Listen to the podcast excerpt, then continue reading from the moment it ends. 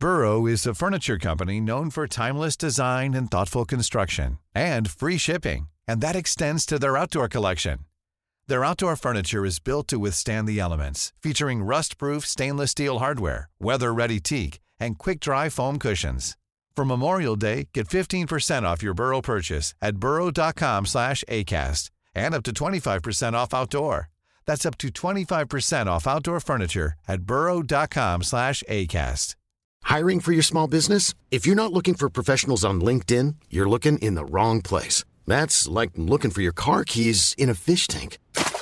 LinkedIn helps you hire professionals you can't find anywhere else, even those who aren't actively searching for a new job but might be open to the perfect role. In a given month, over 70% of LinkedIn users don't even visit other leading job sites. So start looking in the right place. With LinkedIn, you can hire professionals like a professional. Post your free job on linkedin.com slash people today.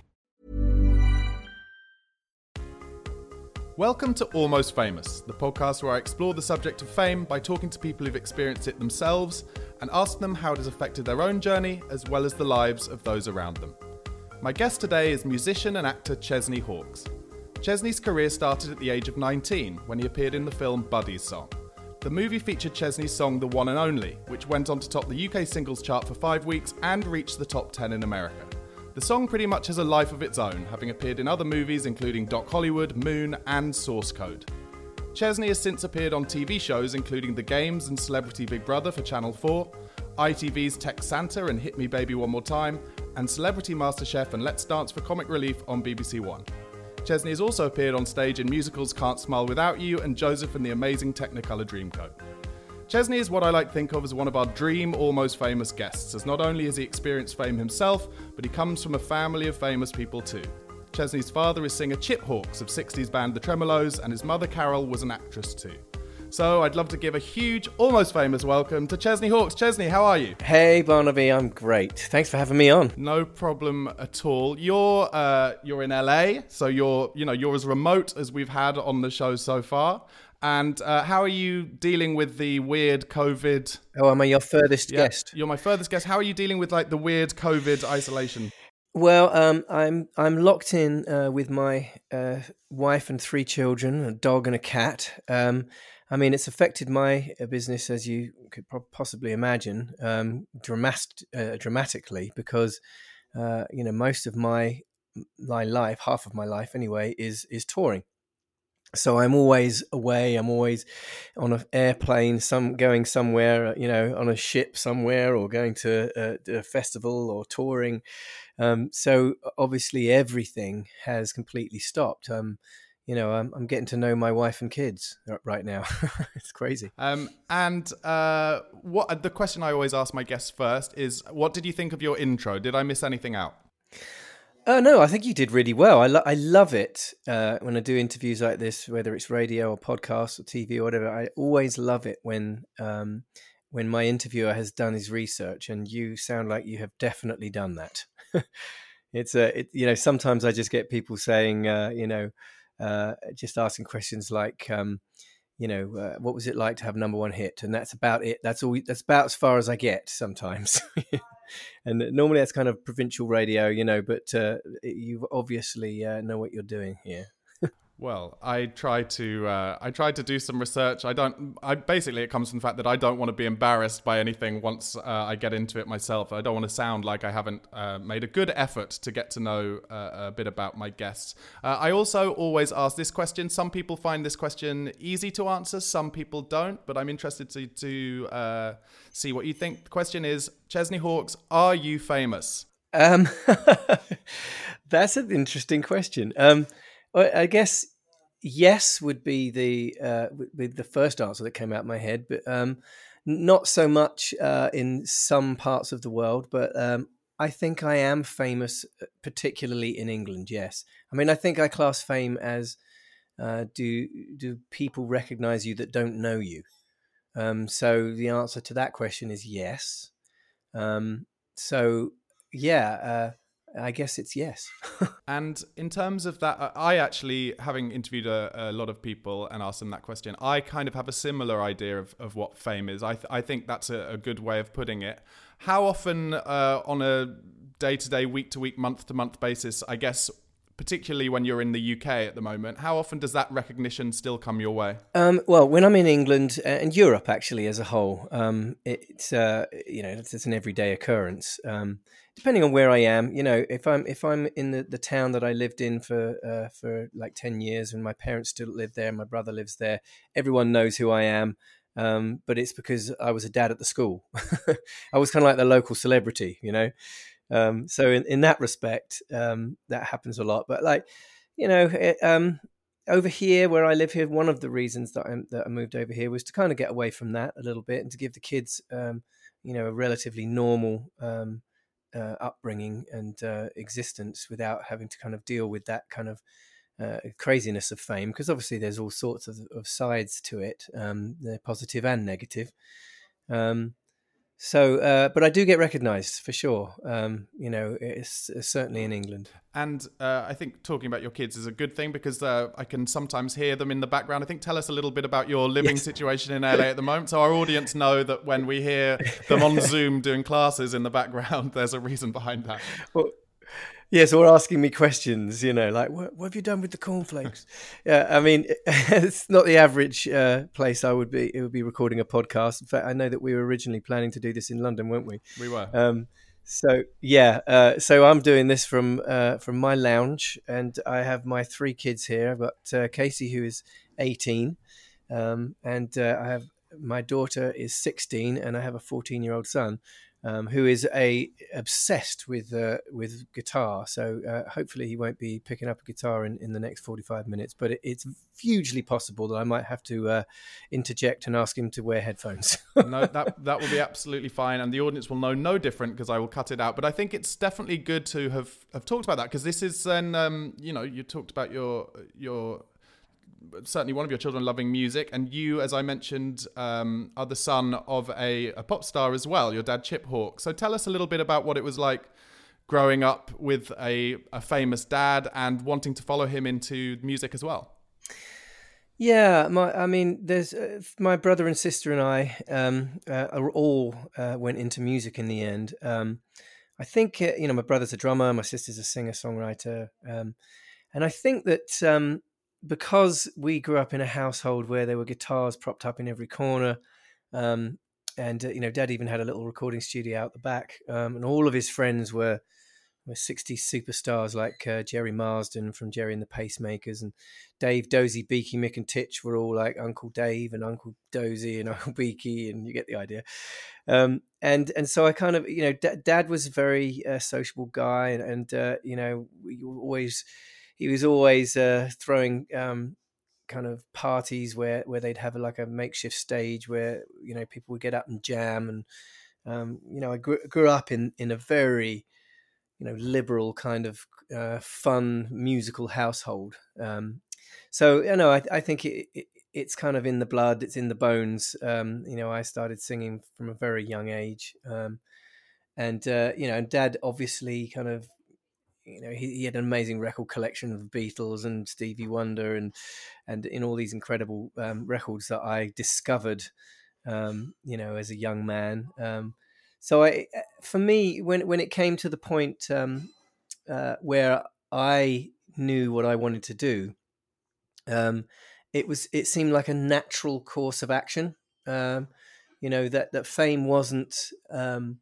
it wasn't a strange beast for me because um, I, I, at that point I had I knew a lot of famous people. My parents knew a lot of famous people. I was hanging around with famous people, so um, I'd kind of seen it, you know, even like going to my dad's gigs, you know, and watching from from behind the wings and seeing him do his thing and seeing fans and how they react and how, how people react to, to people that are famous. Um, and it can be kind of a, you know, a, a strange uh, reaction sometimes when people, uh, you know, come face to face with someone they've seen on the telly.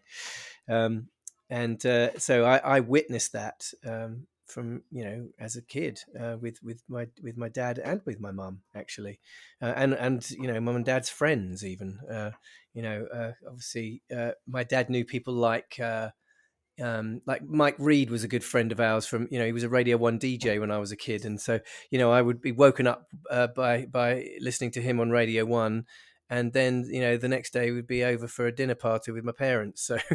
Um, you know, I, I, kind of I, I saw it, I lived it, uh, and then when it came to be kind of my my turn, um, it didn't seem like uh, an alien thing if you see what I mean. Yeah, that makes total sense. Like the genesis of this uh, podcast is because my mum had a number two hit in the 70s. Um, oh. My dad was in a Liverpool band called the Mojos, who's the lead singer in the 60s. And my stepdad in the 90s was Angus Deayton. So it's about exactly what you're just talking about, especially the first series where I interviewed other people who, who grew up around um, famous parents or famous siblings. And just that feeling for me and wanting to own those feelings of um, perhaps my childhood wasn't as uh, in, in you know in speech marks normal. Um, and uh, just hearing you talk like that in terms of the parties, and even to be honest, like my pa- my mum was friends with Mike Read as well, so that made me laugh. But um, That's so Ch- funny. believe believe it or not, audience, Chesney and I have never met. We've never had a conversation before, but we're finding out that we had uh, probably a very similar uh, similar liberal upbringing. Um, There's probably other people in common as well, Barnaby. Are we the same kind of age? Uh, you're you're a little bit older than me. Like I definitely, uh, I'm 39, but I and I definitely remember um, when the one and only came out and stuff like that. But uh, I'm I'm intrigued in terms of what you just talked about. Um, you talk with such positivity about about your childhood and that hasn't always been the case with people I've interviewed so there was never any sense with you at all that um, you kind of yearned for a more normal life or anything like that as you were growing up I didn't have that experience no uh, for me fame was a was something that I kind of wanted because I always wanted to be a musician, always wanted to sing, always wanted to write songs. It, it was the path for me. And I, I don't think that there was ever anything else in my mind as far as eh, what I wanted to do. You know, the only other job I had um, was uh, as a paper boy, like 14 years old. Um, so, so, so making music uh, was my path. And of course, that was what my dad did. So so I I saw him as you know as a, a guide to, to where I was going to go. Um, you know, so for me, I, I, I didn't want anything else. It was magical. You know, the music industry was magical, or, or not not the industry, just making music was magical, and I always knew that it was. So I didn't want. I was I was happy being in a, in an, uh, an interesting, different world. Um, my you know, my family were were, were fun. Um, you know, there was some crazy sides to it, I guess. You know, looking back, I maybe I think, well, maybe that was a bit wild. Um, but and I'm sure you can relate to that. There's certain things that that happened that may, maybe I wouldn't do uh, myself, but but it was it was fun. It was it was mad. It was wild, and uh, you know I have great memories uh, from as a kid. And um, I've watched this brilliant. Uh, I'm just going to implore the audience to watch this. Go on Chesney's uh, website and watch this amazing video where you did a talk in LA and discussed how um, in in about 12 minutes i'm going to ask you to make it a little shorter but basically discussed how when you told your father that you also wanted to become a pop star he basically gave you the summer holidays and said if you're not a if you're not a pop star by the end of the summer holidays then you're going back to school. Could you just give the audience a little idea of of what what happened there and how it actually all came to fruition? Yeah yeah. Um when i yeah when i left school um at the age of 15 uh, well kind of late late 15 I want that's all I wanted to do was play music. And so my dad said, "So what are you going to do here then?" I said, "Well, I want to be a pop star or or I want to be a musician." I think is what I actually said. that's what I want to do with my life. And he said to me, "Okay. Okay, son. If uh, if you're not earning money by the end of the summer in music, then you need to go to college because you need a backup plan." Uh, which is not something that he ever did, I have to say. Although he he um, he was a, a um, a trained carpenter from an early age, so maybe I'm misspeaking there. But I um, I took that on board, and and I went out and I was I had already like played live and and done done a few little gigs, but I went out and I found gigs around the area. I, I went and played in pubs and wine bars and clubs and.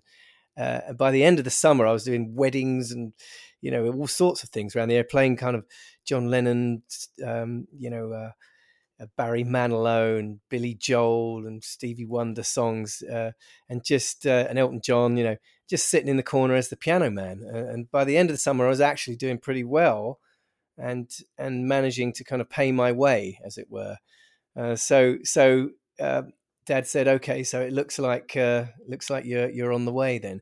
And during that time um, is when my my kind of break came along, where I I auditioned for a for a part in a film, and the only reason I really wanted to to do this film um, was because it it was in, a way into the music industry for me. Because the film was uh, starring Roger Daltrey uh, from the Who, and I it was a, a, musical kind of film. It was it was a, based in the music industry, and the kid was was supposed to be a singer and a, and a guitar player, and and so I thought, well, that's my way into the music industry, you know. So so I in that time I went and did that and eventually ended up uh, getting the part which was you know incredible because um, there, was a lot of people going up for that part and I was just very lucky right time right place and I, I was you know right for the part and I ended up getting that part and so but it wasn't quite by the end of the summer but like literally a year later um, I you know I was I was well on my way there so you know dad uh, dad uh, uh, stuck to his word and uh, I didn't have to go back to college.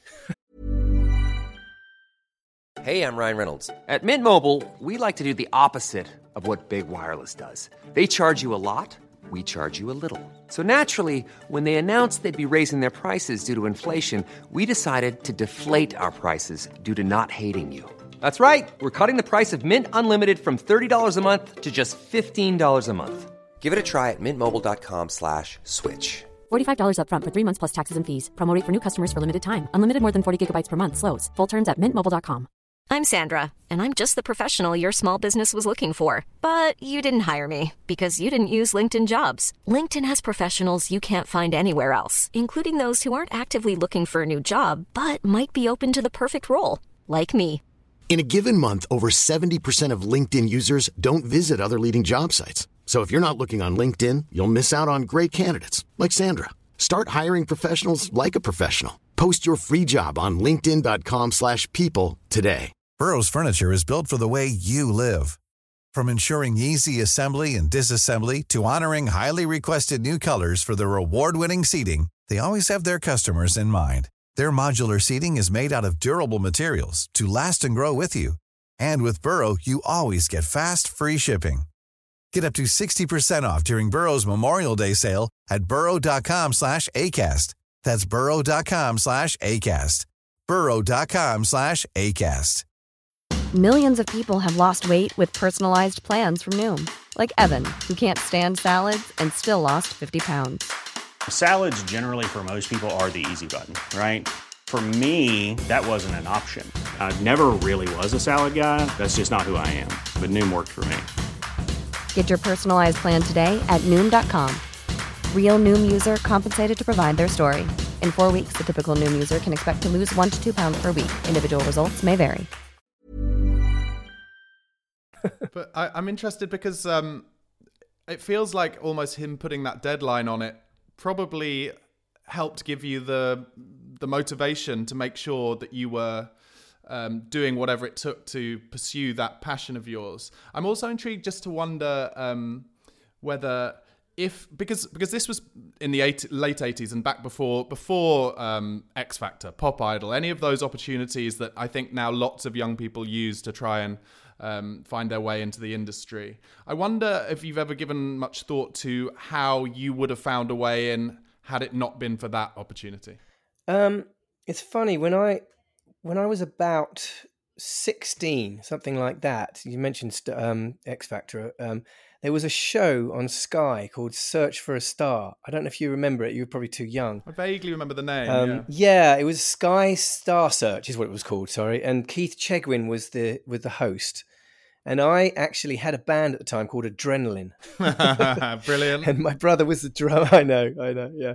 And, uh, and I had, you know, crazy long mullet and uh, a crystal cross in my ear. And uh, my brother was in was the drummer, and I had uh, a guitarist uh, Gary Nuttall, who now has gone on to be um, Robbie Williams' guitar player. And uh, and we went on to that that show, so it's funny. It, it, I know it's not quite X Factor, and it really wasn't because uh, Sky was not what it is now. It was kind of you know an underground starting point for what Sky has become. Very very early days, and nobody watched it. To be honest with you, it was one of those things. So um, so I did actually go that route for a little bit. I, did, I, mean, I, I didn't win it or anything. Um, but it's hard to say uh, what I would have done if I didn't have that uh, that guidance from from the old man. Um, you know, I, I'm I carried on uh, that kind of need for deadlines with projects. I think it's a really really important thing to have, and I think that probably was the first deadline I ever had. My dad saying that, and now when I do projects like I'm, you know, I'm writing a musical at the moment, and we're always giving ourselves deadlines to to finish certain drafts, to finish certain songs, to you know, to to maybe you know work towards a table read or something like that and uh, I'm the same with I've just finished an album. We made sure that I had a deadline to for every all the music to be finished, and I think that that is a very important thing. I know I know a lot of uh, you know authors and writers that say the same thing. If you give yourself a deadline, then you know it's you have more of a chance of actually finishing something. I mean, I, I know in the past I have had projects that I've worked on that I just had no kind of end in sight, and you know, we just now and again when we get together, let's just do like passion projects, whatever. Oh, we'll do another song for that. We'll do another song for that, but it never ends up getting finished. So I'm a big fan of deadlines actually, and I think maybe that that moment with my dad gave me, uh, uh, you know, my first taste of that. Yeah, I I completely agree on a as a creative person myself. I completely agree, and also I just read an article today where the um, the musician Charli XCX was saying how she's doing this project during isolation where she's recording her album all on her own and releasing it on her own and doing the artwork. And she's saying basically I don't know why I haven't worked like this before. And I think kind of giving her giving herself a deadline to do this has really helped in that. Um, you uh, you talked about the amazing process of how you uh, got the film part. And in that film was the song the one and only. Um, we mentioned a little bit about at the top how people tend to only ask you about this, but I do need to go into it a little bit. What what is it like um, being so well renowned for potentially that one moment and that one moment having been right at the beginning of your career? That's a question uh, that I, I, I, do get asked, and I, not particularly in that way. Actually, that was, it was an interesting way of, of, putting it because it's something I think about quite a lot. Um, I remember at the time, so I was imagine this, 19 years old, and I was putting my first single out, and it started to climb the charts. Um, there was a moment where, funnily enough, it, it went um, in the midweeks, which is something that doesn't exist anymore. But the, there was a thing back in in the in the day, back in my day, um, in the uh, uh, late eighties and 90, early nineties, where uh, on a Wednesday you would get the midweeks, uh, which is a prediction of where the record is going to go, where it's going to come in on the Sunday. So it's a Wednesday and Thursday you get the midweeks, and uh, there was one week where I think the record was about um, kind of 60 ish. And then the midweek said it had dropped right out to 80 something, which normally in those days meant it's all over, the record's done. But on the so they didn't actually tell me the record company didn't tell me, and that that Saturday I did uh, the Little and Large show, which was a huge Saturday evening entertainment show, um, and it it did the, the job. It it kind of put me back on uh, back into the charts, and then it came into the top forty uh, that following week, and then people started to cotton onto it, I guess, and that's when when uh, there was a real rocket put under the record, and it and it started flying up the charts. And I remember it came it got to number five a couple of weeks later, and my manager at the time, Bill Curbishley, who was also the manager of the Who, and Led Zeppelin. So he had Led Zeppelin, The Who, and me. Interesting eclectic mix there. Um, and so, so Bill Curbishley, uh, he brought us into um, me and uh, the team into into his uh, office when it was number five and looking like it could possibly, you know, go all the way up. And he said to me, "I really hope this isn't a number one." And so at the time, I just thought, well, he's he's lost his marbles here. You know, of course we want it to be number one. Um, but his reasoning was that it would be a really difficult thing to follow up, um, and and it's a hard thing to to to move on from that and and still kind of carry on a a, a career, you know. And so I think what it what it's done to me um, to have that kind of success on my first single, and the and of course, you know, it being called the one and only, uh, I think uh, kind of added to that kind of uh, the the cult of it in a way. Um, that it, has been difficult for me uh, to get away from. Um, so there's the negative side of it, and you know, people ask me, has it been an albatross around your neck? You know, and and yes, I think in that in that respect, it probably has been.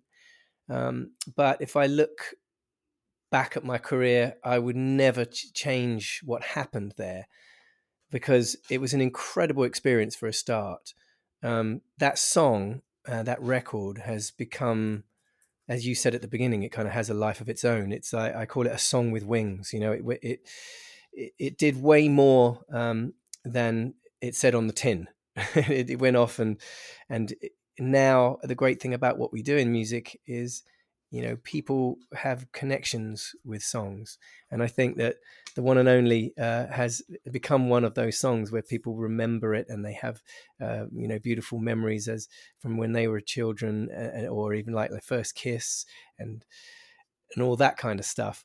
And so um, so my thoughts about it are that i love it. And now when i play it live um, it has a real like energy comes from the crowds, you know, and it's not just because I because I love to play it, but then the crowd when I play it when it opened just on that on that kind of iconic intro that it, that it has there, and you can you can just literally feel the energy from the crowd, and and then I feed off of that. So so I'm proud of it, um, and I love playing it, and and I also love to hear the stories that people have over the years. Uh, like for instance, just as an example, like obviously it's been it gets played at weddings and things like that but it also gets played at funerals and stuff. And one example of that is uh, i had um, this lovely message uh, email came through from from a group of guys that had a, a friend of theirs that passed away that the, where the one and only was like his favorite song. And whenever they were out clubbing or at pubs or whatever that when it came on they would lift him up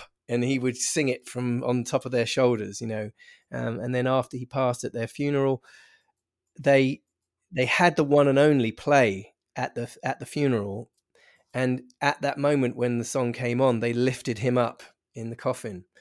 Uh, you know, it's like you can't write that kind of stuff. It, you know, obviously, if, you know, it's very, very emotional, um, and that's the kind of thing that music can do. It, it, can change you, and it can, it can take you back. You know, and and the, the beautiful thing about nostalgia is it, it it it helps you kind of you know go back to a time when maybe things were in your mind you know better or just you know more innocent and and uh, and I, I do love that about music. Yeah, that's so great to hear you talk so um, proudly about it because I've certainly heard uh, I've seen lots of interviews and heard lots of of people who have tried to basically rid themselves of their past glories um, for one reason or another, and I always find that a little. I always find it a little bit grotty. Um, I'm gonna I'm gonna ask a few questions, kind of in one, but just because we're having some technical issues, and you're talking really really eloquently about this stuff. So I've um, you know in my research I've seen you talk about how you didn't um, make any royalties from the one and only for like 10 years. I'm kind of intrigued to hear, on behalf of the audience who don't know much about the music industry, how that kind of thing works. Um, but also, then I've also seen you talk about how uh, at the time you definitely spent the money that you got uh, or perhaps didn't get too extravagantly and kind of regret that. I wonder if you could talk us a little bit th- through uh, that period of time. Sure. Um, well, the way it works, or certainly worked in the in- industry back then, is you assign to a record label, and in my case, uh, a major record label, and they pay for everything. They pay for your travel. They pay for the rec- the the record to be made. You know, studio time. They pay for the videos. They pay for your clothes. They pay for photographs. Uh, everything you know comes out of of the coffers of the record label. But what you don't realize at that time is that you have to pay everything back before you make any money. So in my case, uh, a lot of money was spent the the videos were extortionate. I remember making one video for for a single where we came over to LA and filmed in the desert and spent like quarter of a million quid Uh, I remember when we actually saw the final thing. It, it literally it could have been rec- filmed in a in a, a, studio in Balham or something. You couldn't really tell the difference. You know, it was such a waste of money. And so for me, um, even though I had you know huge success uh, with with with one single and and then the album, the album did really well as well. Uh, I I never managed to to kind of recoup what that what the money that was actually spent until 10 years afterwards. Like you know that was 91 when i put that record out. I never actually made any money from from that record until uh, 2001 and by then it was slightly different kind of uh, money that was coming in it was like syncs as you say the, the, the record was used in films and things like that so it's not money that i could have lived on and uh, and so so that side of the industry is is interesting for people that don't know it. Um, and and of course, I did the classic um, thing when I was when I first made it, where where there was money coming in, Barnaby. That uh, you know, don't get me wrong. I, I you know there was money from advances from publishing companies and, and, merchandise and so i did i did actually you know make good money in in those days and uh, but I did the classic, uh, you know, young pop star thing where I just kind of spent it all. I, I bought everyone in my family a car. You know, I I spent a fortune on an all singing, all dancing studio. You know, I bought a, I had a convertible car myself. You know, and I bought a house, and which was actually the best thing I ever did because I still have that house, which I'm so grateful for. But uh, you know it was the classic pop star you know extravagance. It sounds i mean it sounds just like a kind of tale as old as time doesn't it? Like because my brother as well he in the late 90s got a big record deal with virgin.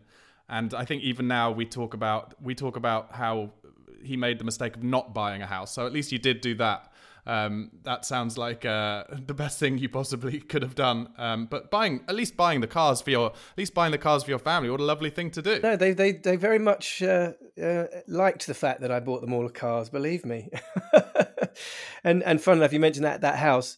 I mean, right now while we're in lockdown, um, that is the we rent that house out, and it's the only only uh, money that's coming into the Hawkes household right now, into Hawkes Towers. So thank God. Long live the uh, one and only house, we'll call it. Um, I went on your dad's website and he talked about how he gave up touring to be your manager in the late 80s. Is that right? And and what was like mixing business with family like?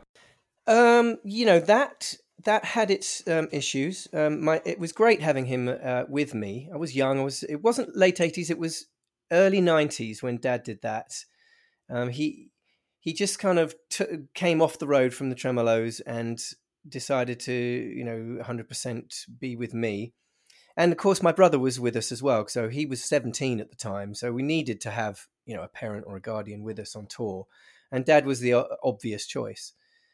There were times um, when you know when money gets involved um, in this with family where it can be tricky. I don't want to go too much into into it, but eh, you know there were times when it was a little bit tough.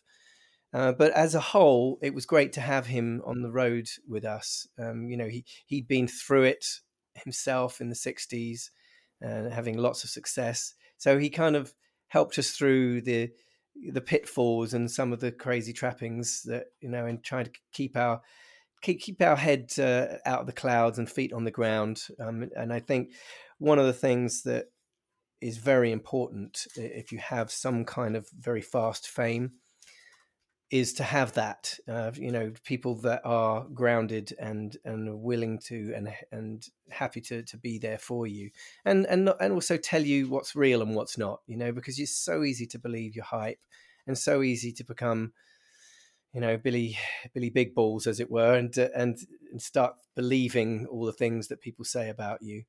Uh, and that's the that's the other thing about fame that is is is difficult you know to, to try and keep your your own integrity and your and yourself um, because you lose a little bit of your life. And and I think it was probably good to have family around me at that time. Yeah that makes in particularly my brother funnily enough. Yeah that makes that makes perfect sense. Um I'm aware that uh, you've got a you've got another Zoom meeting coming up in just about ten minutes. So I'm gonna I'm gonna just kind of make uh, the the rest of the questions a little more, uh, a little kind of quicker and a little smaller. Just before we go into kind of slightly more um, kind of uh, ones from with more pithy answers, I just wanted to uh, go into kind of the end of your record contract because I've seen you talk about how eventually your record label stopped returning your calls.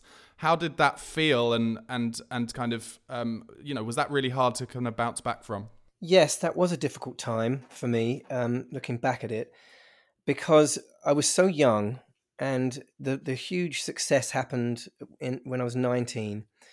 And uh, what happens when you're part of a, you know, the record business machine is you, you have the same people around you all the time and it becomes a little bit of a family. And there were, you know, girls and guys that around me that were very much, you know, for a few years, very much kind of everyday part of my life, and I counted them as almost family, you know. And so when uh, when it and I traveled all around the world with them, so we experienced all these crazy things together and had really amazing times together. So when it kind of started to go downhill as far as my uh, relationship with the record deal and the record label, and then they ended up dropping me, uh, and I couldn't get these people even on the phone, and they wouldn't return my my calls and uh, you know I was sitting in a house that I just bought, having left my my family home uh, without uh, having all these people around me.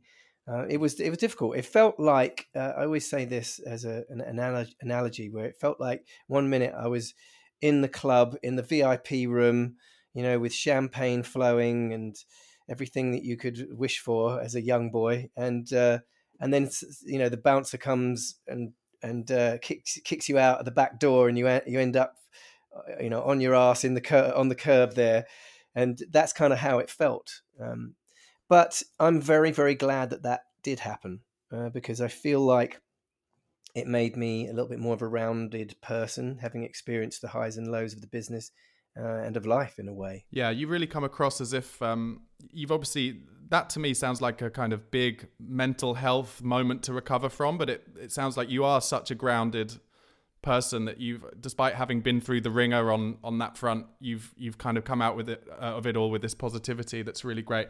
Um, I'm just going to ask some now kind of more quick fiery questions. So if you can come up with some pithy answers, we ask all of our guests these. So um, first off, what's the best thing about being famous? I would say the best thing about being famous well, in the old days, it was like getting into clubs for free. you know that that was always there was always like my friends always loved my fame because I could always get them into these great places. these days, it doesn't it doesn't work quite like that. And uh, great answer. And what's the worst thing about it? Worst thing about fame is that you lose your your own choice in life. You can't do certain things. Like I remember, you know, one day being able to go to the pub or go to the cinema or, or even just walk down the street. Um, and then the next day, I had to kind of hide in the back of my brother's car just to get out. And you can't really do, when you had the height of fame that I had, you can't really just pop into the pub without, you know, just have a quiet pint with a friend because you're just going to get lots of hassle. I don't mind talking to people. In fact, I love meeting people. And these days, it's not quite the same kind of uh, craziness. So I would say that's probably the worst thing. Okay, great. And um, one thing that's in common with most of the people I've interviewed is the press having printed bullshit uh, headlines or articles about them. I wonder if you can think of the biggest example of lies you've read about yourself. Oh my goodness! I mean, over the years, I've, there's been so many um, different things written about me. Um, but I, I, this one isn't particularly a, um, a, a lie as such, but uh, one of the the crazy things about being famous is that obviously the, the press want stories about you. So I had uh, a girlfriend at the time, and uh, I was a very I was you know classic kind of nineteen year old pop star boy, and uh, I was I was a bit of a naughty boy and went uh, and lied on a beach with another girl, and at the time it was known that I had a girlfriend, and of course that's the most salubrious thing, and it's, it's all they want, isn't it? The the uh, the red tops.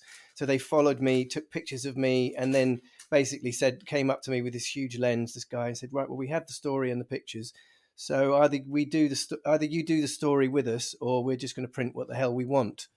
And so I decided I was I would you know talk to them and tell them the truth. But I hadn't told my girlfriend, obviously. So that was one of the hardest things I had to do was to call my girlfriend and say, um, you might want to pick up the Sun tomorrow, or you maybe don't want to pick up the Sun tomorrow, but this is what's happening.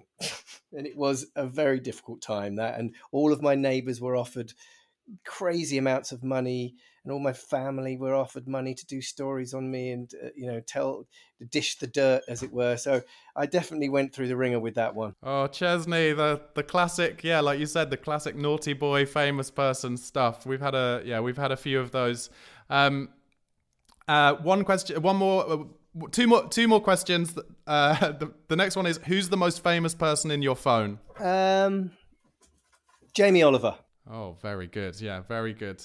Um, and the final question, Chesney, we ask all of our, our guests this knowing all that it entails and with the benefit of hindsight, would you give up fame if you had the chance? By which I mean you'd have the same life you have now, you have the same finances, you'd still be a musician, it's just no one would ever recognize you. Would you change that? No, I wouldn't. I'm not one for regrets at all. I like what happened to me uh, as a as a, a young man and I think it still affords me to earn a living. Uh, so I'm very grateful to it, and I'm also grateful for the platform uh, because with fame you are also t- able to raise awareness for certain charities. So I would I would be sad to see that go. Brilliant answer. Thanks so much for coming on the show, Chesney. Um, just before I leave with the outro, is there anything you'd like to plug? You mentioned an album. Uh, where can people go to hear your work?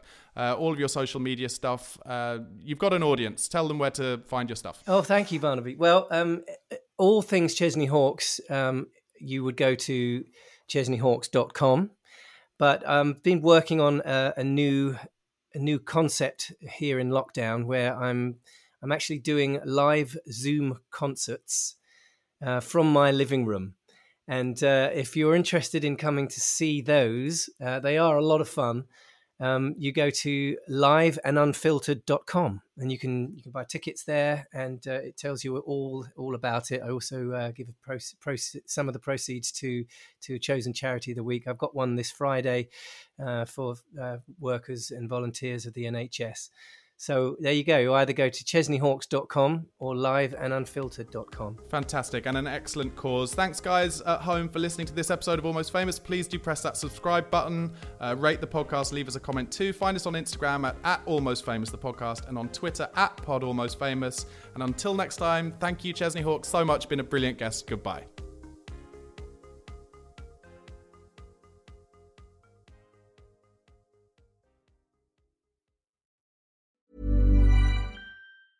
A lot can happen in the next three years. Like a chatbot may be your new best friend. But what won't change? Needing health insurance. United Healthcare Tri Term Medical Plans are available for these changing times Underwritten by Golden Rule Insurance Company, they offer budget-friendly, flexible coverage for people who are in between jobs or missed open enrollment. The plans last nearly three years in some states, with access to a nationwide network of doctors and hospitals. So for whatever tomorrow brings, United Healthcare Tri-Term Medical Plans may be for you. Learn more at uh1.com. Hi, I'm Daniel, founder of Pretty Litter. Did you know cats tend to hide symptoms of sickness and pain? I learned this the hard way after losing my cat, Gingy. So I created Pretty Litter, a health monitoring litter that helps detect detect early signs of illness by changing colors, saving you money and potentially your cat's life. Pretty Litter is veterinarian developed, and it's the easiest way to keep tabs on your fur baby's health right at home. Go to prettylitter.com and use code ACAST for 20% off your first order and a free cat toy. Terms and conditions apply. See site for details.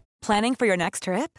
Elevate your travel style with Quince. Quince has all the jet setting essentials you'll want for your next getaway, like European linen premium luggage options, buttery soft Italian leather bags, and so much more. And is all priced at 50 to 80% less than similar brands.